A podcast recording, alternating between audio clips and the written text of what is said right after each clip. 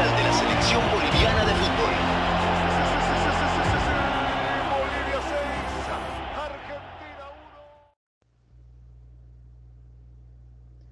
Bom dia, boa tarde, boa noite. Você ouvinte do futebol na América Latina, seja bem-vindo ao nosso podcast. Você acaba de ouvir na nossa vinheta de hoje o relato do sexto gol da Bolívia em cima da Argentina nas eliminatórias da Copa de dois mil e dez. Na minha opinião, é a maior zebra da história das eliminatórias, aquele time da Argentina muito contestado, mas com ótimos jogadores, né? O Messi, o Agüero, o Di Maria, todos, nos, todos no auge, com a, com a direção, claro, do Diego Armando Maradona. Acabou não dando liga naquela equipe, aliás, esse seis a um foi apenas mais um dos vexames daquela equipe, mas vamos falar, claro, da Bolívia, né? E estamos falando é, da Bolívia porque hoje iremos falar de um dos clubes mais tradicionais desse país, não é, Joey?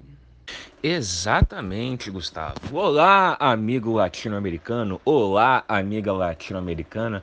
É um grande prazer estar dividindo esse momento com vocês. Estou muito feliz em voltar, que no último episódio acabou ocorrendo alguns probleminhas. Eu acabei não conseguindo participar, mas o Gustavo brilhantemente conseguiu segurar a ponta e fez um podcast maravilhoso, que inclusive eu espero que vocês tenham escutado o nosso podcast sobre o futebol no Suriname. Mas continuando, é isso mesmo. mesmo, Gustavo. Hoje vamos falar sobre o Bolívar e também vamos falar sobre o Grupo City, que acabou de firmar uma parceria com o Bolívar, o maior campeão da Bolívia, e se tornando assim o, o Grupo City chegando pela primeira vez na tradicional Taça Libertadores da América. E é importante você falar isso, Joey, porque o City Football Group já adquiriu outro clube aqui na América do Sul, que é o Montevideo City, né? O antigo Torque, é, e ele já vem almejando aí bons, bons resultados é, no futebol uruguaio, mas ainda não, não desbravou a América. E diferente do Bolívar, né, que já é um clube é, quase centenário, é um clube de muitas conquistas no futebol boliviano, é o clube que mais conseguiu títulos no futebol boliviano, mas ainda não conseguiu ter bons resultados na América do Sul.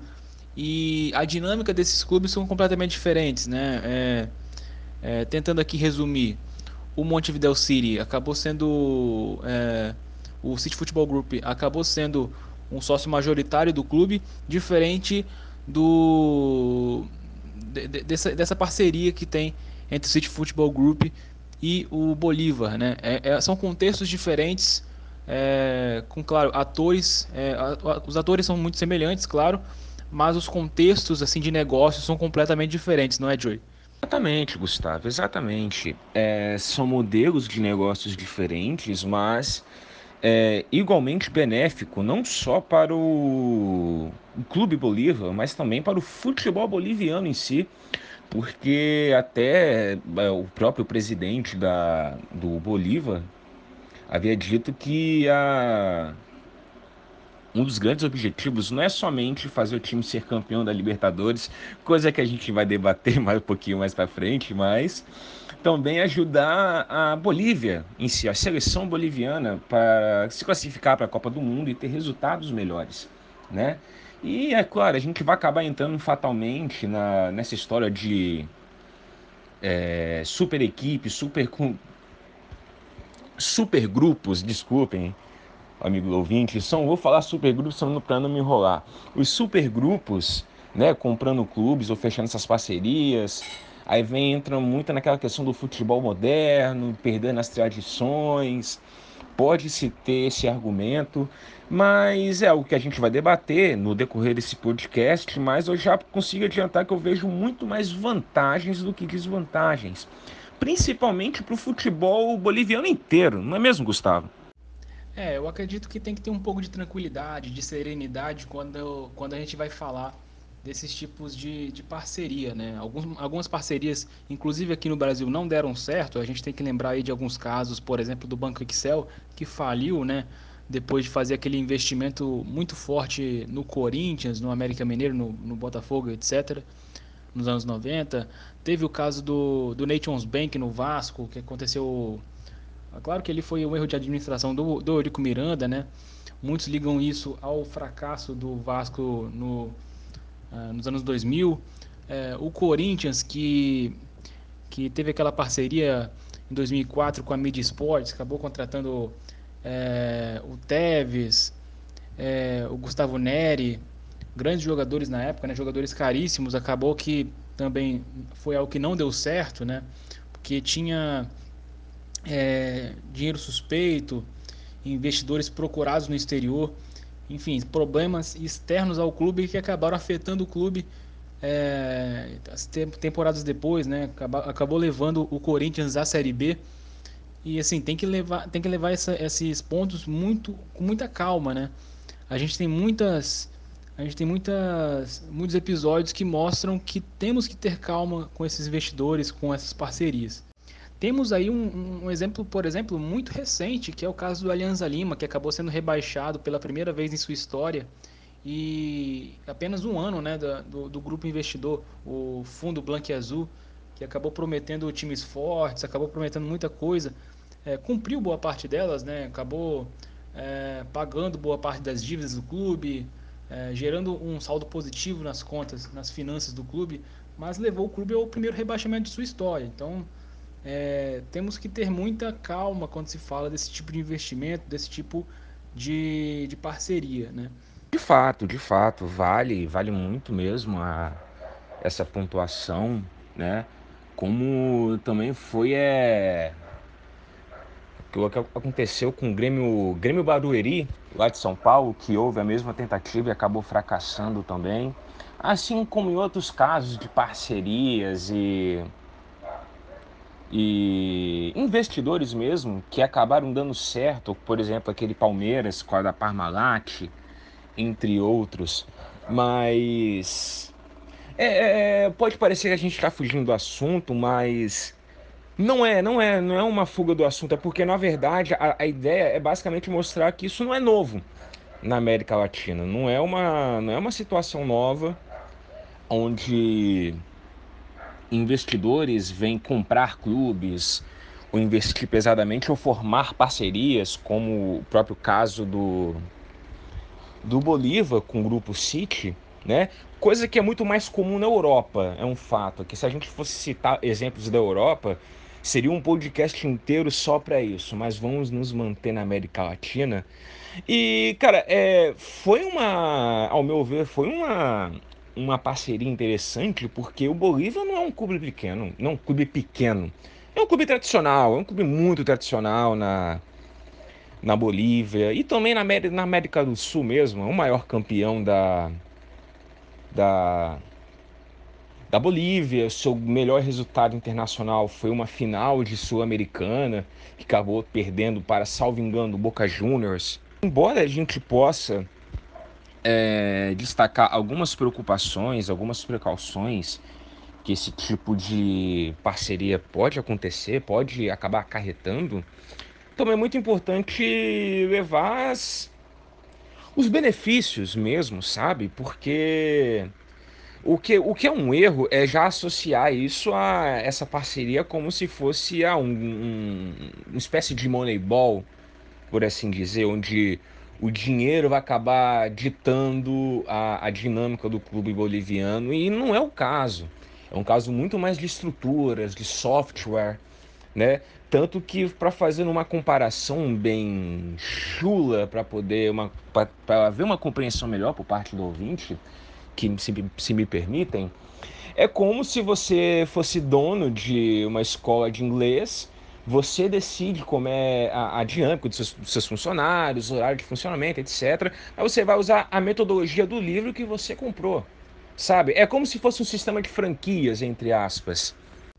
E é interessante você falar isso, né? Porque é muito comum também no México, né? Já que a gente a gente está falando de futebol latino, é, a gente sempre está falando de futebol latino, é sempre importante que, que a gente fale que no México isso é muito comum, né? O, o, no México, inclusive, é muito, é muito próximo, assim, as redes de televisão e os clubes. O América do México, o Necaxa, é, e outros clubes aí do México, que eu não me recordo agora, são coligados Ao, ao sistema de televisão, o Televisa, né, que talvez seja o sistema mais importante de televisão do México. Temos aí o, o Atlas, que é, que pertence, né, literalmente pertence à T V Azteca. Mas voltando aqui é, sobre o futebol boliviano, é, é importante que a gente traga algumas perguntas, né? E a primeira pergunta que me chamou a atenção foi o porquê que o, um, um conglomerado árabe, né, um conglomerado que busca, né, é, criar, supervisionar e administrar, segundo eles, uma rede de clubes pelo mundo, se interessa, se interessa, né, por um futebol que, se, se você olha aqui no cenário local, né, se no cenário regional aqui, É, da América do Sul, a Bolívia não é tão forte, né? E uma coisa que me chamou a atenção foi exatamente isso. É, quem que criou essas pontes entre o City Football Group e o Bolívar?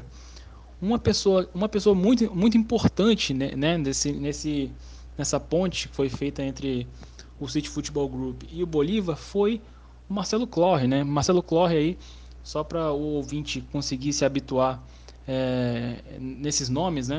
Marcelo Claure, ele é um grande é, investidor aí no mercado financeiro, ele é dono aí de empresas de telecomunicações na Bolívia, é um, é um empresário muito forte, né? Muito influente no, no cenário regional aqui, e ele desde dois mil e oito ele coordena aí a administração do Bolívar, né? Ele comprou a administração do Bolívar literalmente, e desde então ele vem é, buscando patrocinadores, vem pagando dívidas, vem amortizando algumas dívidas, que é sempre muito importante, né? É, vem trazendo segurança jurídica ao clube. E essa, essa parceria entre o City Football Group e o, o Bolívar vem dessa, vem dessa internacionalização, desse projeto de internacionalização do Bolívar, né? Que o Marcelo Claure pensa desde dois mil e oito. E vou até colocar um áudio aqui, que inclusive consegue sintetizar boa parte do pensamento de Marcelo Claure. É... O áudio está em espanhol, a gente vai acabar posteriormente traduzindo ele, né, para que o ouvinte consiga acompanhar essa linha de raciocínio. É... Pode colocar aí.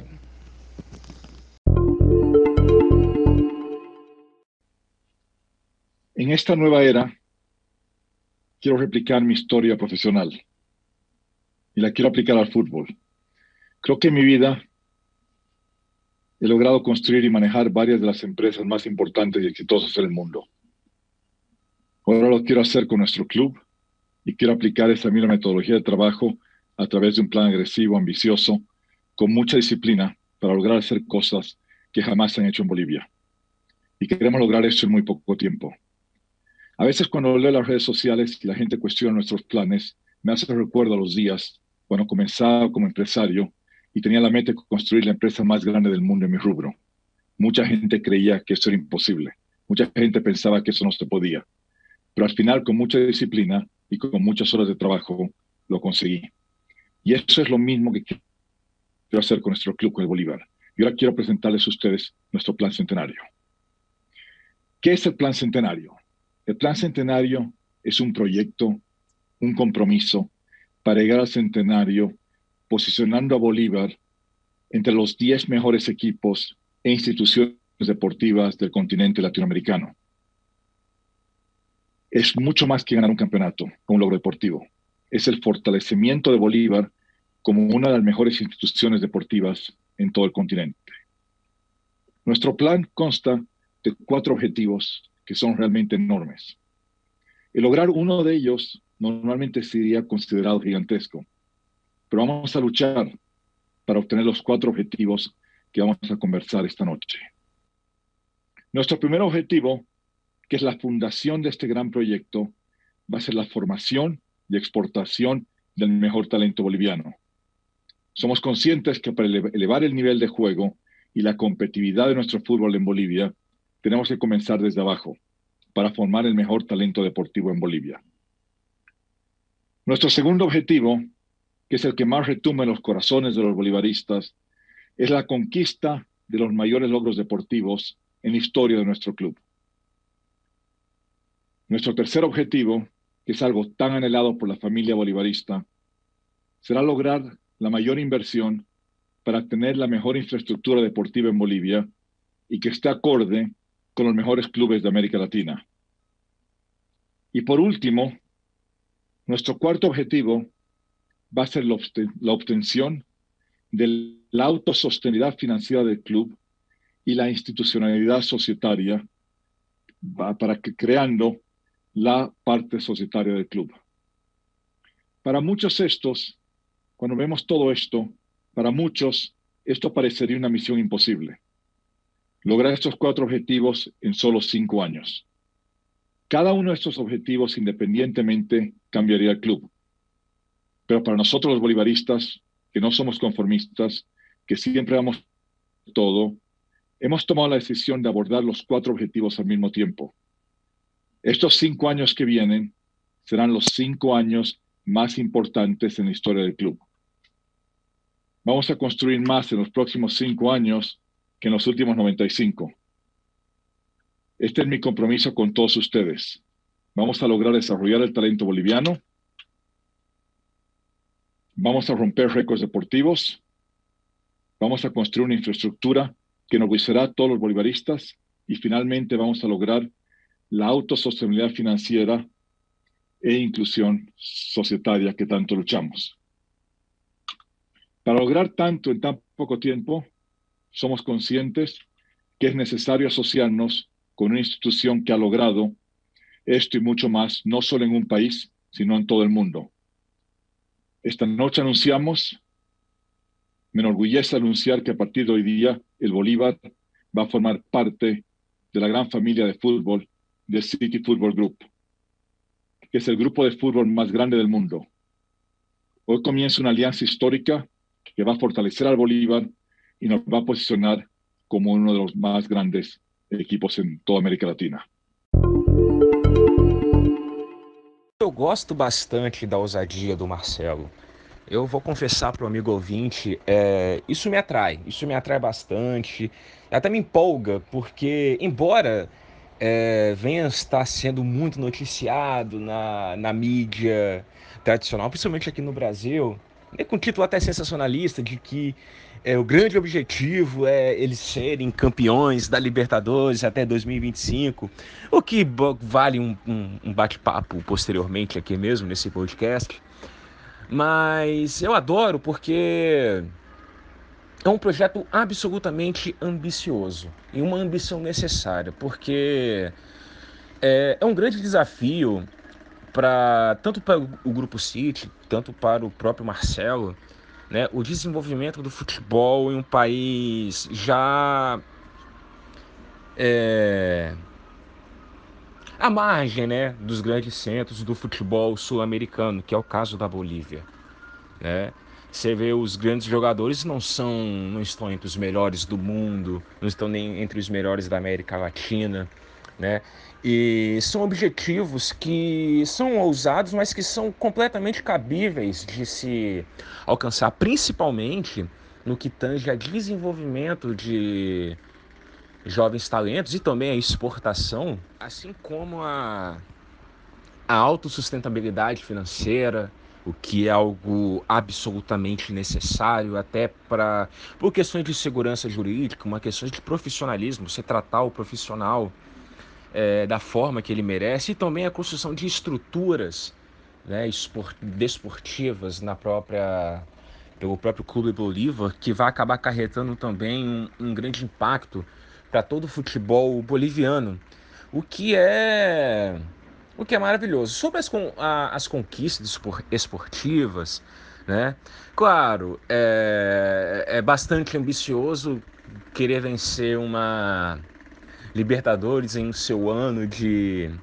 centenário. Para mim é mais plausível uma Sul-Americana, que já seria algo grandioso, mas, né, se atendo ao objetivo de fato do Bolívar, que é ser, em cinco anos, estar entre os dez melhores clubes da América Latina, seria sim é o objetivo mais ousado e o mais difícil desses quatro objetivos citados pelo Marcelo, mas é possível sim conseguir. É possível, é possível sim, porque ainda mais no futebol latino-americano, que carece muitas vezes de estrutura, né, de uma abordagem mais profissional e menos apaixonada. Tudo bem que a nossa própria confederação, a, a famosa Conmebol, não ajuda tanto assim, Mas com, com uma organização é possível sim, cara, você alcançar êxitos esportivos, mesmo em um país cuja tradição futebolística não é tão grande,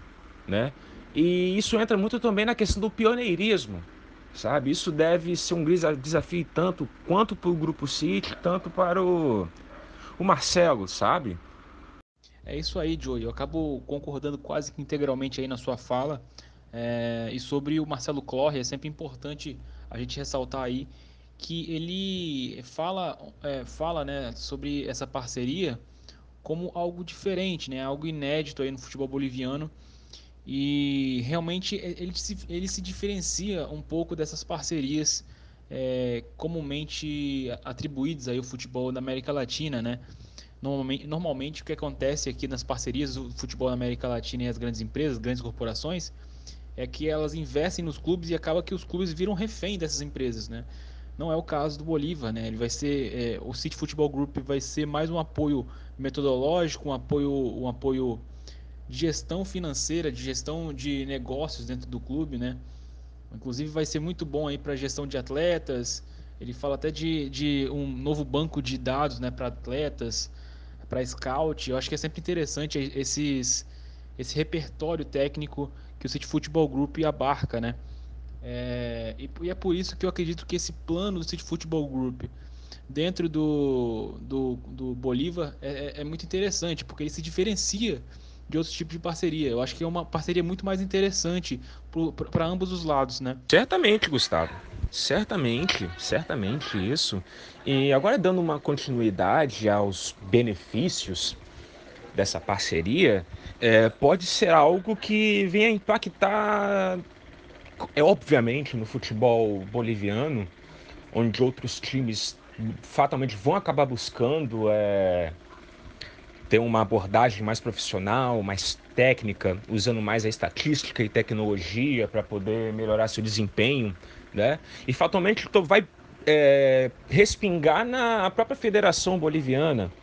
E digo mais, isso também vai ter um impacto muito forte nos outros países futebolisticamente periféricos aqui na América do Sul, como a própria Venezuela, como o próprio Equador, que inclusive vem evoluindo seu futebol bastante nos últimos anos, né? O Uruguai também, que outrora era uma grande potência doméstica, mas hoje se encontra em alguns maus bocados, com exceção da seleção uruguaia, claro, mas eu me refiro ao futebol de clubes.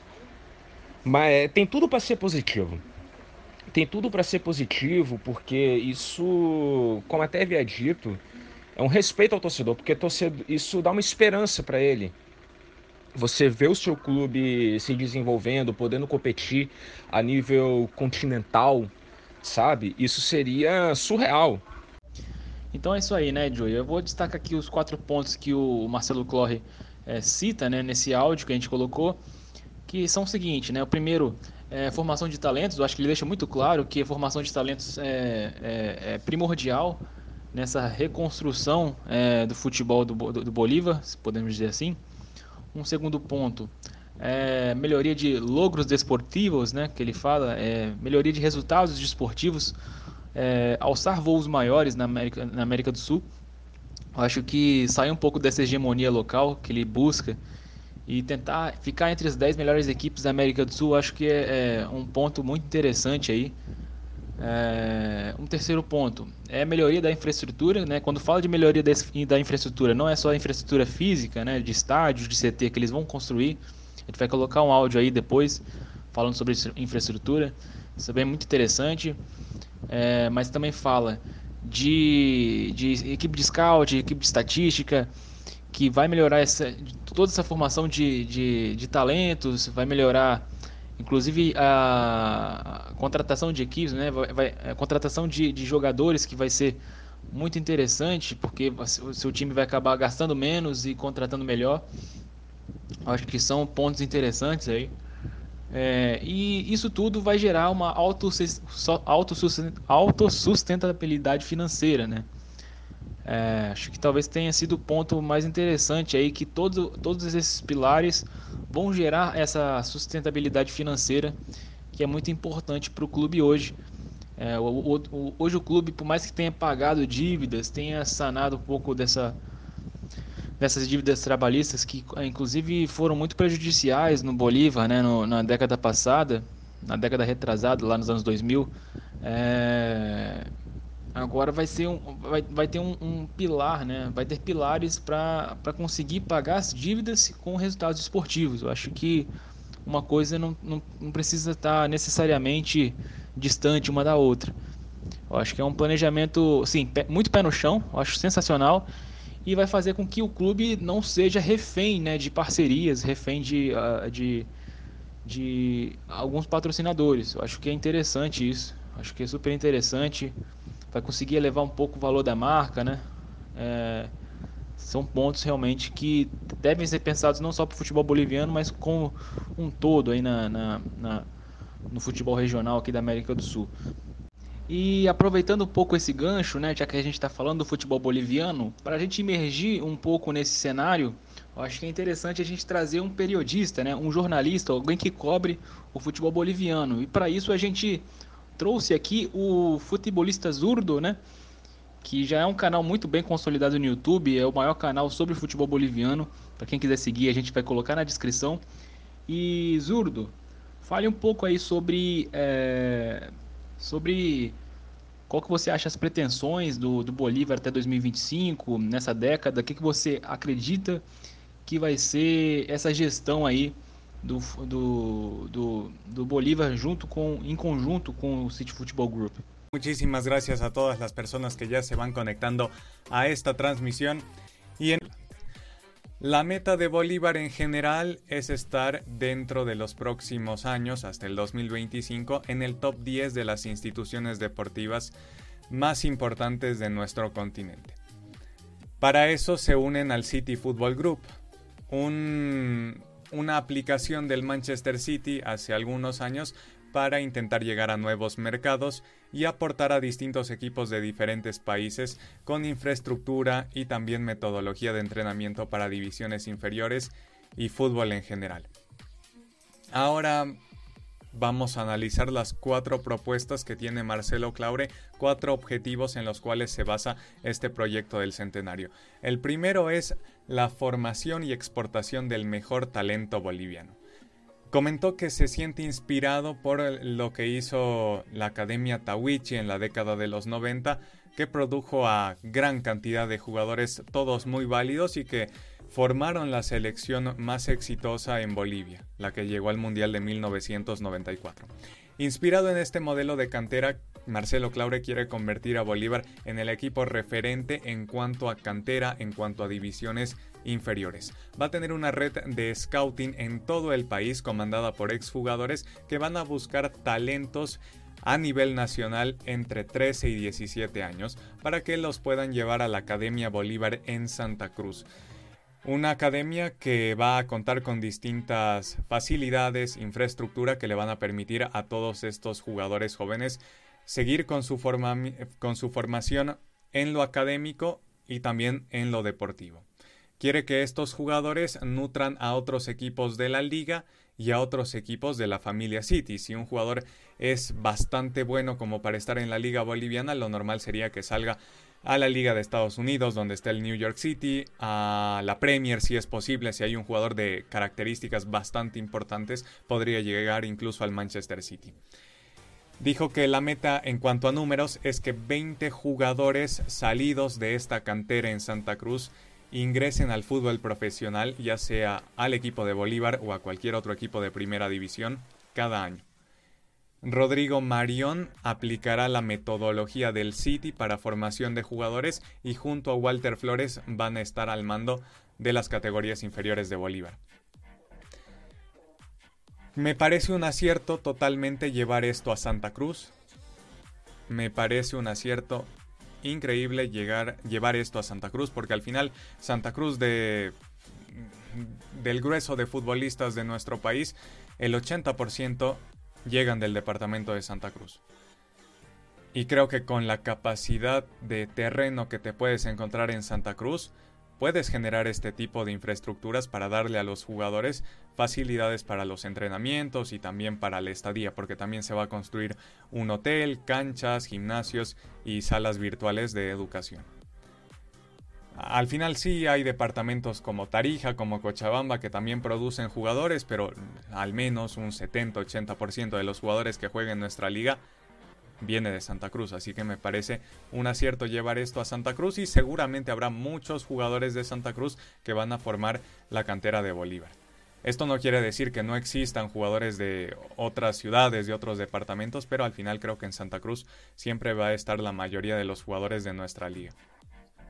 En cuanto a la formación de jugadores, y esto lo vamos a tocar más adelante en otro de los puntos, es importante que todos los jugadores se formen en un determinado estilo de fútbol. Un determinado estilo de fútbol que te permite tener a un jugador en específico y cómo formarlo.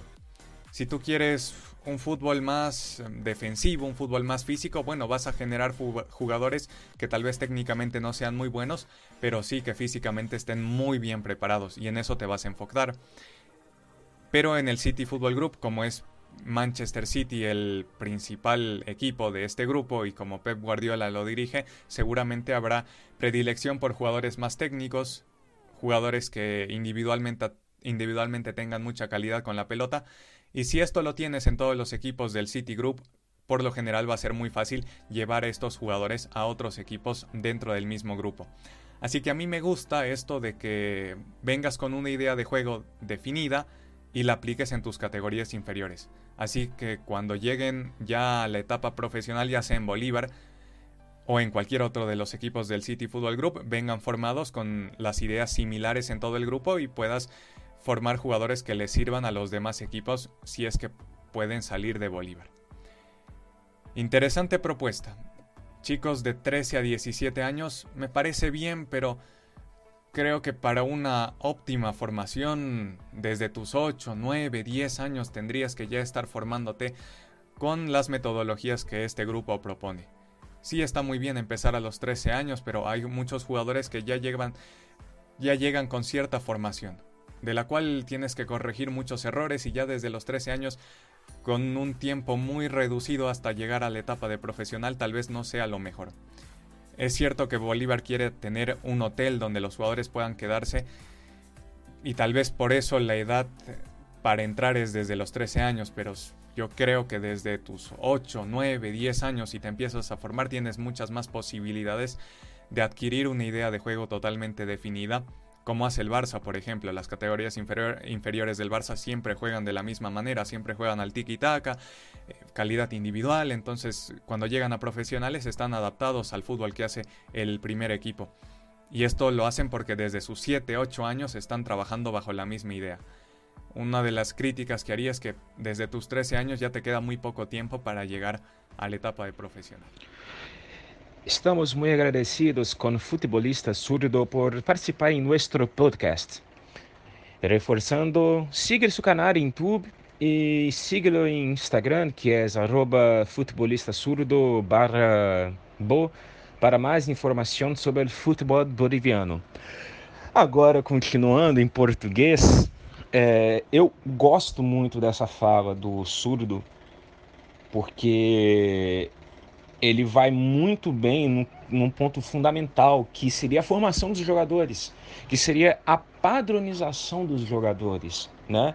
A, padro, a, a padronização da, das categorias de base, de uma construção tanto tática quanto física, uma construção do entendimento do jogo para deixar os jovens mais preparados, que seria um padrão mesmo de todos os afiliados e clubes cuja propriedade é do, do Grupo City, né? Isso é, isso é fundamental, porque isso fatalmente vai respingar no, em outros clubes e na própria seleção boliviana, né? Essa, essa aplicação tática, essa formação do jogador, muito provavelmente também vai ter essa assessoria psicológica também, para ser forma, é, mais voltando para uma questão de caráter, que é uma questão da psicologia do esporte, que hoje é fundamental para a formação do atleta, principalmente nas categorias de base. Eh, Zurdo, aproveitando sua presença, eh, poder, poderia comentar também sobre a infraestrutura que pretende o Grupo City? Ademais, eh, como crê que isto pode impactar o desenvolvimento do futebol boliviano a curto e a longo prazo? Este grupo del Manchester City tiene la infraestructura más grande a nivel mundial, claramente porque es dueña o al menos socia de varias instituciones deportivas en distintos continentes. Ahora lo que quiere hacer Bolívar es aprovecharse de los conocimientos en cuanto a construcción, en cuanto a modernización de infraestructuras deportivas que tiene este grupo. Bolívar va a construir tres grandes cosas a lo largo de este periodo. Vamos con la primera que presentó Claure, que es la formación de la academia en Santa Cruz. Se va a inaugurar el dos mil veintidós, tendrá canchas, piscinas, hotel, gimnasio, salas de estudio para que los niños que estén ahí puedan seguir con sus estudios, obviamente, y también un área médica para prevención de lesiones, recuperación de lesiones. Como dijimos al inicio, sub trece, sub quince, sub diecisiete van a ser las edades de los niños que van a poder estar en esta, en esta facilidad en Santa Cruz. Como dije, gran acierto estar en Santa Cruz. Lo bueno de Santa Cruz es que tiene terrenos muy amplios, si es que sabes dónde puedes conseguirlos. Claure dijo que en los próximos treinta días ya van a tener totalmente arreglado el tema del terreno para iniciar la construcción. Esa sería la primera construcción que va a hacer Bolívar. La segunda es el centro de alto rendimiento para el primer equipo. Obviamente esto va a estar en la ciudad de La Paz. El barrio de Ananta es camino río abajo. Él dijo que está a quince minutos de la zona sur de La Paz. Yo la verdad creo que está un poco más lejos. Tal vez unos veinte, no sé, treinta minutos. Es bastante lejos. Pero bueno, con un... creo que todos los jugadores de Bolívar o la gran mayoría tiene auto. Así que no, no deberían tener problemas. O si no, en, en la Humboldt te puedes reunir en un bus y ya. Pero bueno, me parece un poco alejado, pero creo que también es importante para poder tener amplio espacio para construir canchas, para construir también, bueno, oficinas, gimnasio y todo lo que necesita el primer plantel para entrenar en esas facilidades. Todo para el primer equipo. Dijo que en diciembre de este año se va a inaugurar, ya va a poder ser utilizado por el primer plantel, pero que aún no se va a terminar la construcción en su totalidad. Ya lo van a poder usar en diciembre, pero todavía no va a estar totalmente construido. Y pasemos al estadio. Pasemos al estadio que desde el dos mil trece Marcelo Claure dijo, un equipo grande como Bolívar, grande de, de Latinoamérica, grande de Sudamérica, tiene que tener su estadio. Y estamos en construcción del estadio y han pasado desde el dos mil trece ya ocho años de esas declaraciones que dio Marcelo Claure. Tú buscas Marcelo Claure Stadium de Bolívar en YouTube, te va a aparecer un video, es del dos mil trece. El dos mil diecinueve en octubre, sí, estamos haciendo estudio de suelos en Tembladeraño. Ha pasado más de un año, desde octubre de dos mil diecinueve, que se hicieron esos supuestos estudios de suelo. Y Bolívar en tanto tiempo de Baiza, en tanto tiempo de Claure, no ha construido un estadio. Que sí, no se va a construir de la noche a la mañana, ya lo anunció, dijo que para enero de dos mil veinticinco lo van a inaugurar. Pero durante tanto tiempo no se hizo. A mí me da cierta intriga por ver si este proyecto se va a concretar. Va a necesitar una inversión importante. Claure, Claure dijo que de manera personal invertirá diez millones de dólares. Bancos bolivianos van a financiar este proyecto con diez millones de dólares. Y los socios también tendrán que poner cinco millones de dólares. La verdad que es un proyecto muy ambicioso, muy costoso. Estadio para veinte, veinticinco mil personas. Pidió ayuda a la alcaldía para que le puedan ceder parte de terrenos que le pertenecen a la alcaldía, también a una iglesia que está aledaña a esa zona, y así poder hacer el estadio un poco más grande. Bolívar tiene todo para que sea de veinte mil personas. Si la alcaldía y esta iglesia ceden ese espacio, podrían lograr tener un estadio de veinticinco mil personas. Me parece adecuado porque si tú ves al típico, el típico partido de Bolívar con Real Potosí, con Guavirá, con Blooming, no llegas a más de...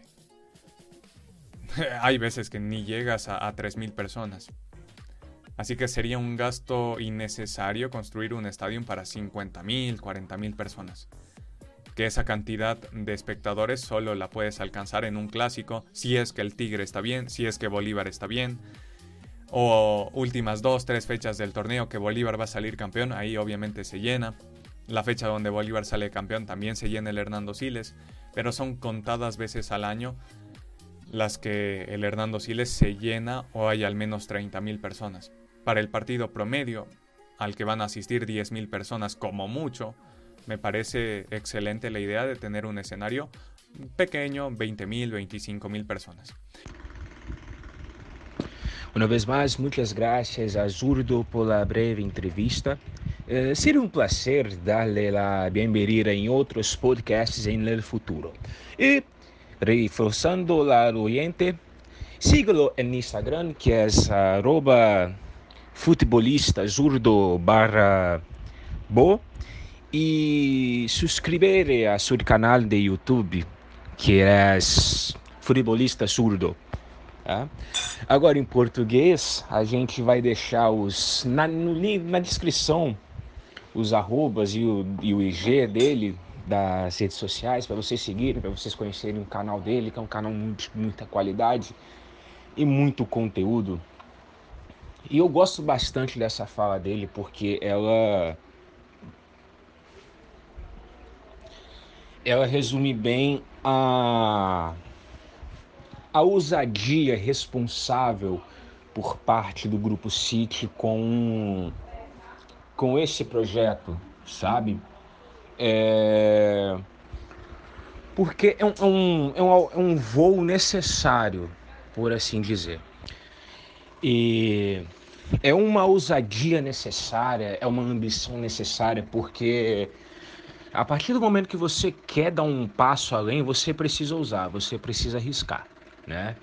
Tanto que eu até cito aqui que pode acontecer alguns problemas, como um choque de cultura, não fazendo referência, mas já fazendo referência ao programa do grande Rogerinho do, do Engar, se ele estiver escutando a gente, mandando alô para você aqui agora, mas continuando, é uma espécie de choque de cultura entre a, a própria cultura boliviana de futebol, de se ver futebol, com uma cultura mais técnica, com um método, cultura não, um método mais técnico, mais científico, por assim dizer, mais metodológico de se fazer futebol, pode ser um empecilho, assim também como a altitude, porque, não sei se o ouvinte sabe, mas La Paz é a capital mais alta do planeta, salvo engano, a cerca de, a cerca não, um pouco mais de quatro mil metros de altitude.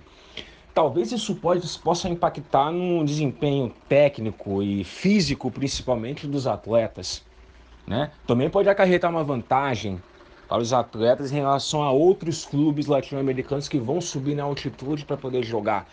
Mas, voltando à infraestrutura, é uma...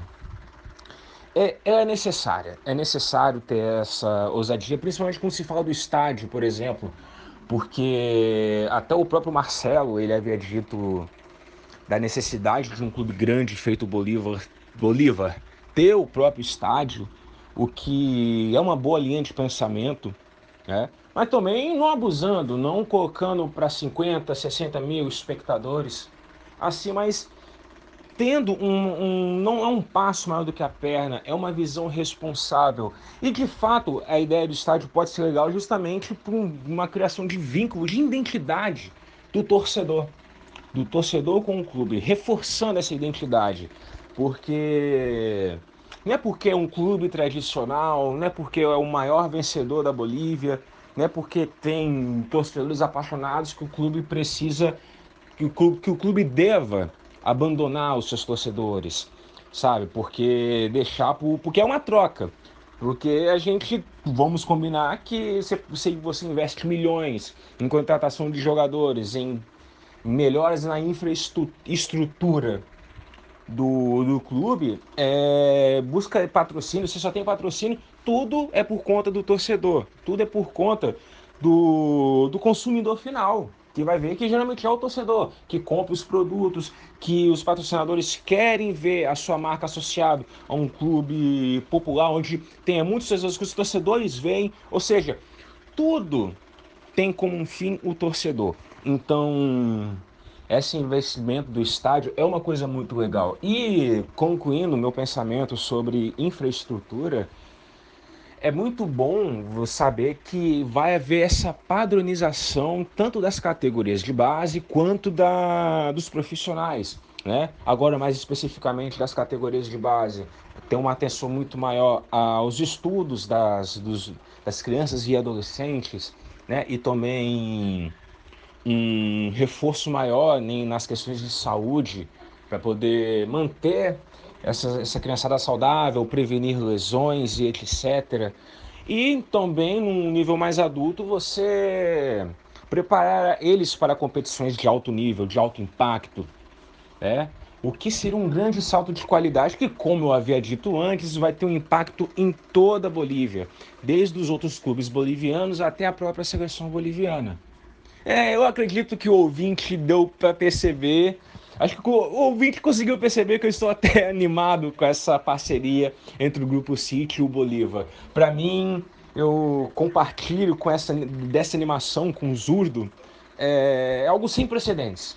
É sem precedentes, né? O Bolívar não vai perder a sua identidade, né, devido a, a essa parceria ter acontecido. Não, vai ser é ganha-ganha, sabe? Eu acabo concordando com você também, né, Joey? Eu, eu tenho uma certa esperança com o Bolívar, mas é uma esperança com uma certa calma, com uma certa lucidez.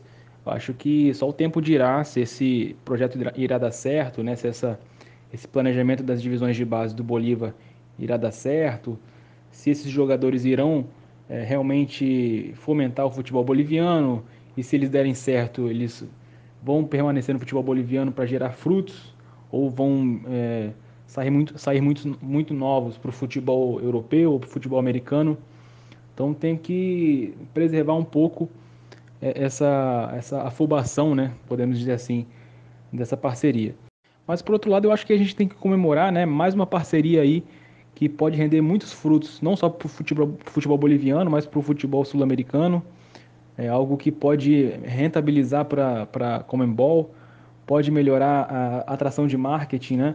Como aí a gente pode ver que a própria Puma vai, vai direcionar, vai reposicionar no mercado boliviano. Eu acho que esse, esse, esse, essa, essa parceria já trouxe alguns resultados, né, de marketing. Então, então é, é, é só o tempo dirá, mas eu também estou esperançoso, estou muito esperançoso em relação a isso.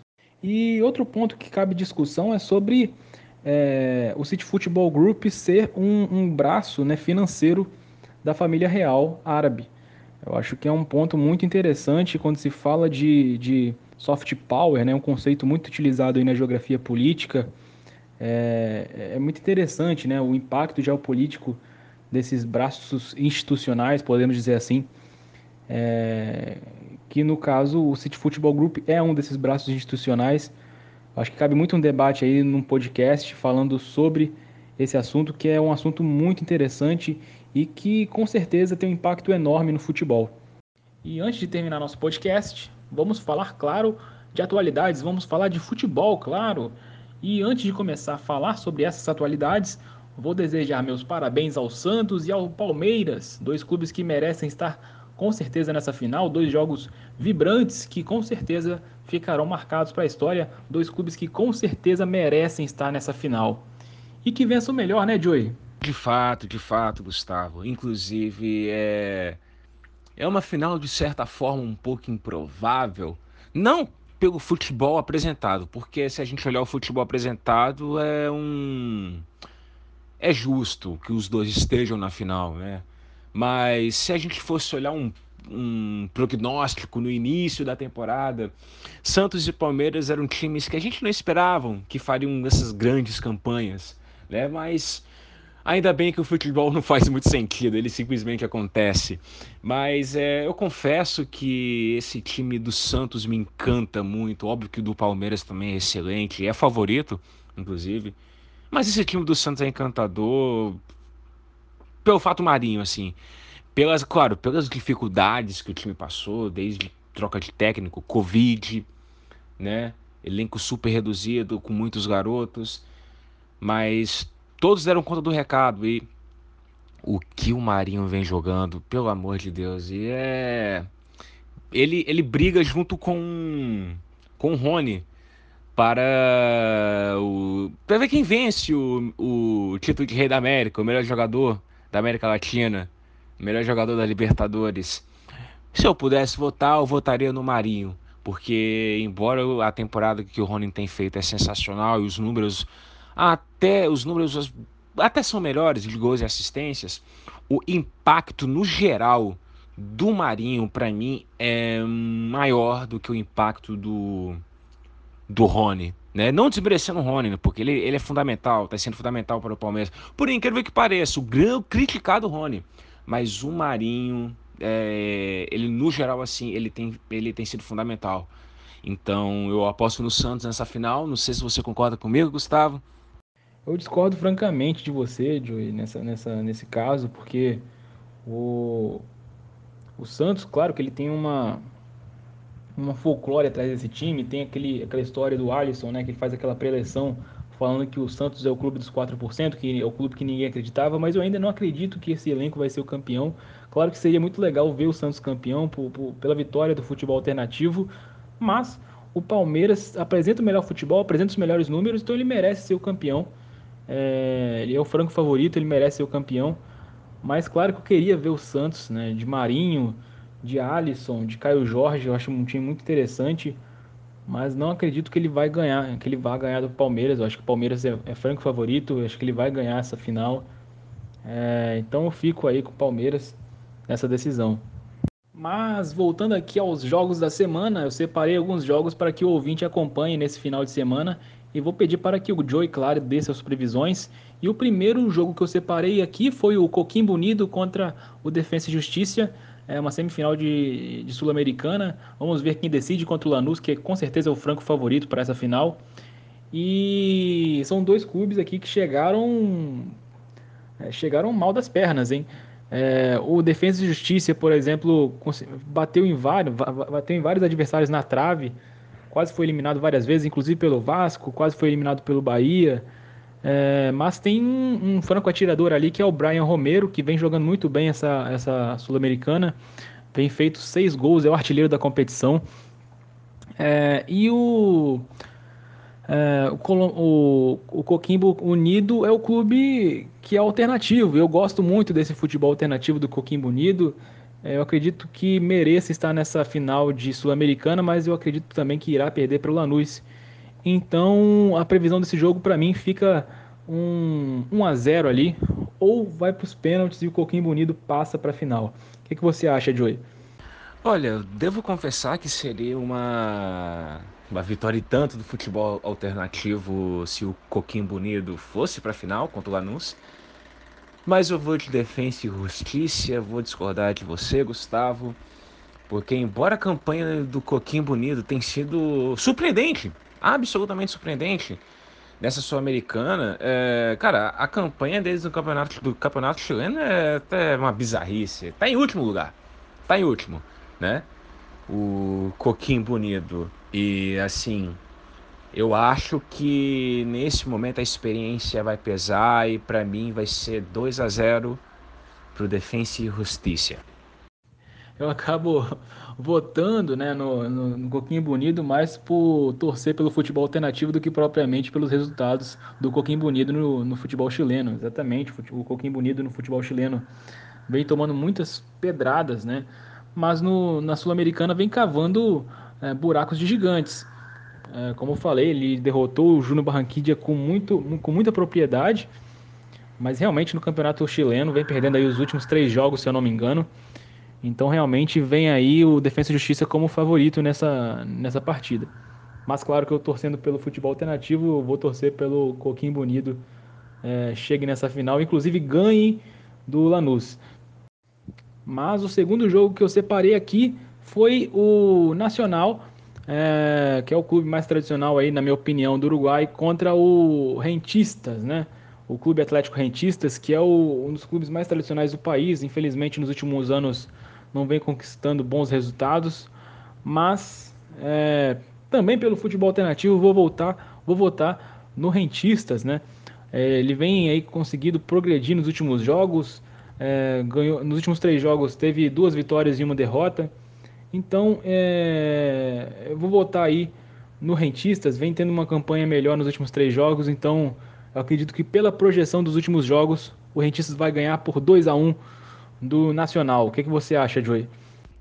Rapaz, aí eu vou, não vou arriscar, vou de Nacional, do meu pupilo é, Gabriel Neves, que... Alô, Marcos Braz, se você estiver escutando o nosso podcast...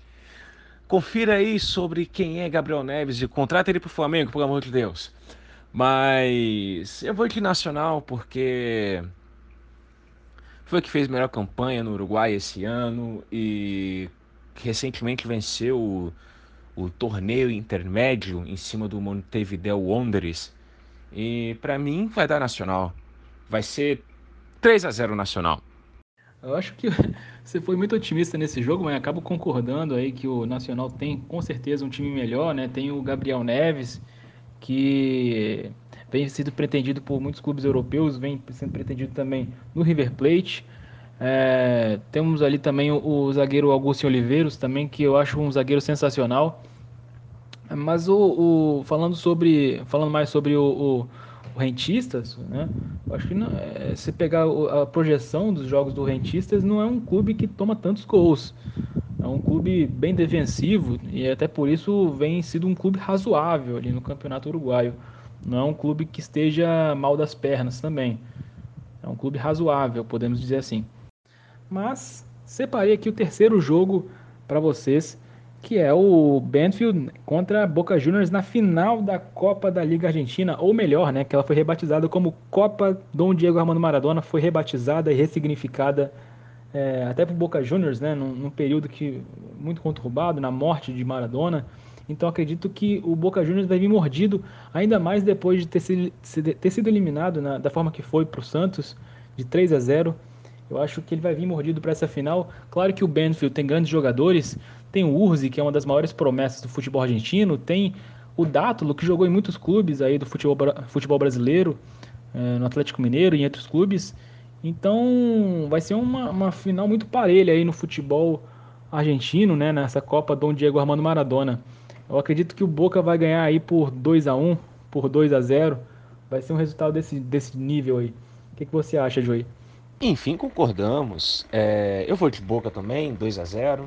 É, só queria dar uma adenda aqui, o Boca não foi simplesmente eliminado. O Boca foi humilhado. Aquele três a zero fora o baile. O que, que é isso?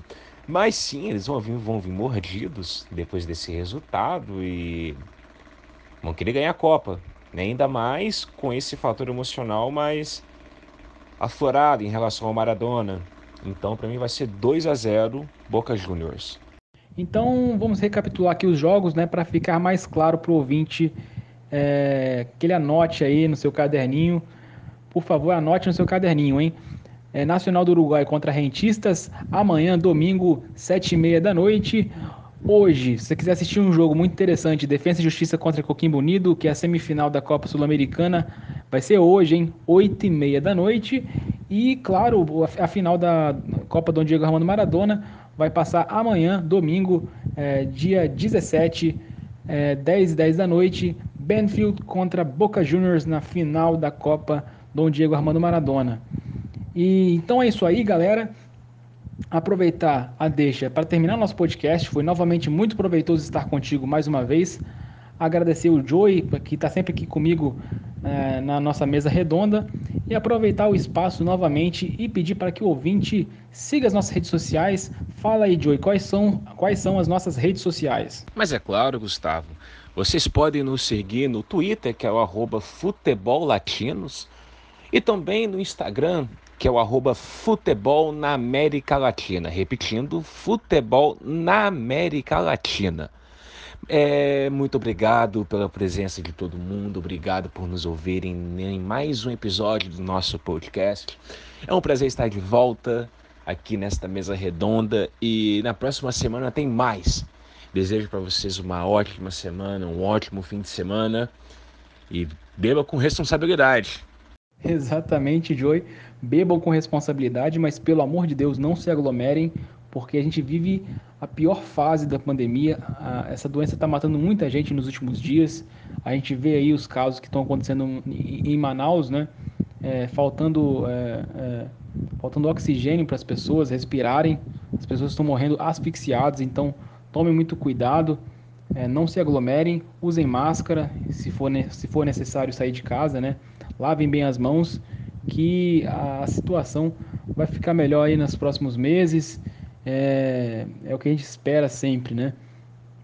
Então, então é isso aí, né? Manda uma mensagem, aproveita, ah, manda uma mensagem, manda um direct, que a gente sempre busca estar presente, ok?